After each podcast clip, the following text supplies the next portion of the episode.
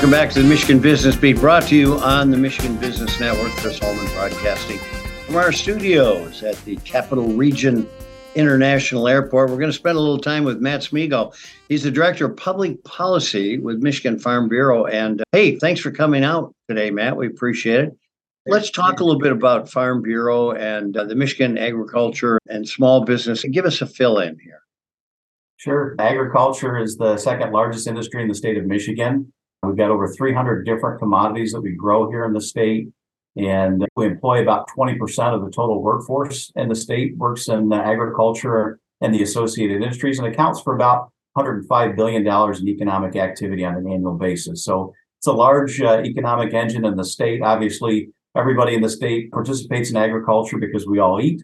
And uh, we've got an abundance of great food that we grow here in the state of Michigan.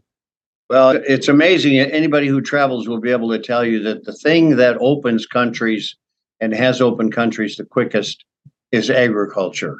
And it's the trade of grain and food and everything else, just an absolute necessity.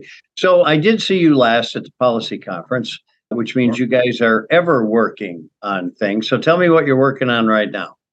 Sure. Flavor of the day for policy for agriculture right now, first and foremost, is the Farm Bill.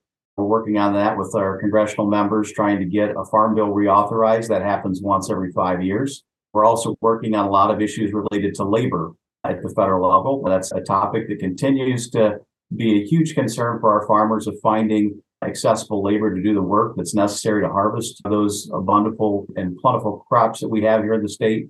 So those are a few of the top tier policy issues that we're working on right now. And you, you talked to bountiful harvest. We are what second to California in the number of different agricultural products that we grow here. So that puts us right there in the catbird seat, so to speak. Okay, so let's talk a little bit about out of agriculture and how this farm bill will impact people who aren't directly in the agricultural commerce. Sure. You know, when you talk about farm bill, you know, you could classify as a lot of things. It's a farm bill, it's a food security bill, it's a national security bill, it's a food nutrition bill. For our farmers, it's important because it protects them with a safety net. You know, as you know, farmers work in an open environment and they can't control the weather. There's some years that are good years, some years that are bad years. But having things like crop insurance available to them, which comes through the farm bill, is important for our non-farmers there, you know, most of Americans don't know what the farm bill is. 70% either don't know or haven't heard of what the farm bill is. I would argue that it touches each and every one of our lives. One of the biggest parts of the farm bill is the food nutrition program. So the old food stamp program, SNAP, as it's referred to today, does affect a large number of Americans, especially right here in Michigan.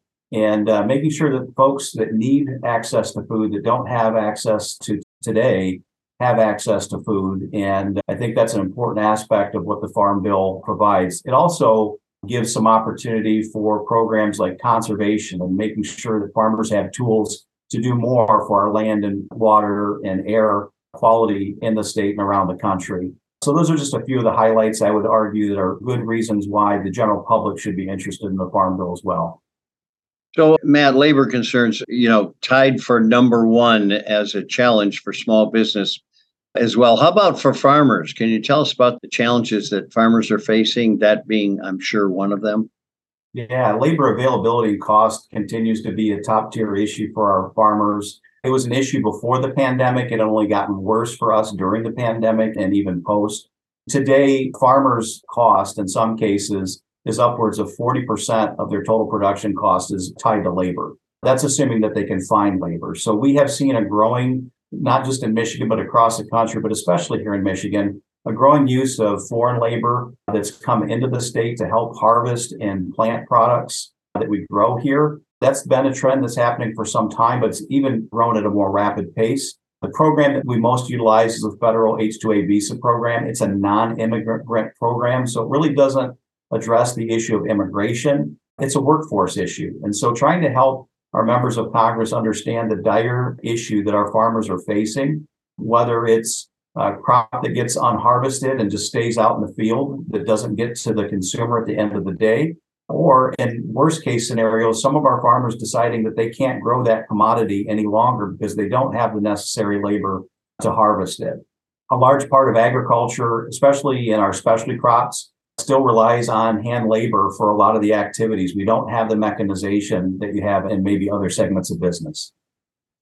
Matt, we've got about a half minute left here. We started with a pretty dry summer here. How are things shaping up for the harvest?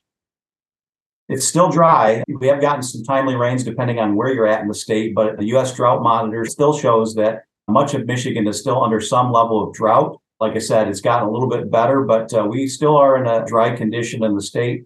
I think as the growing season continues, hopefully we get some more timely rains. That will help things out. So it's not going to be a complete loss, but we will have some reduced yields as a part of that drier weather this year. One of the few industries where you have to do this all year long. Absolutely. Cross your fingers. All right. Matt Smego, Director of uh, Public Policy for the Michigan Farm Bureau, the voice of ag here in the state of Michigan. Thanks for joining us. We appreciate it. And everyone, you've been listening to this Michigan Business Beat on the Michigan Business Network. I'm Chris Holman.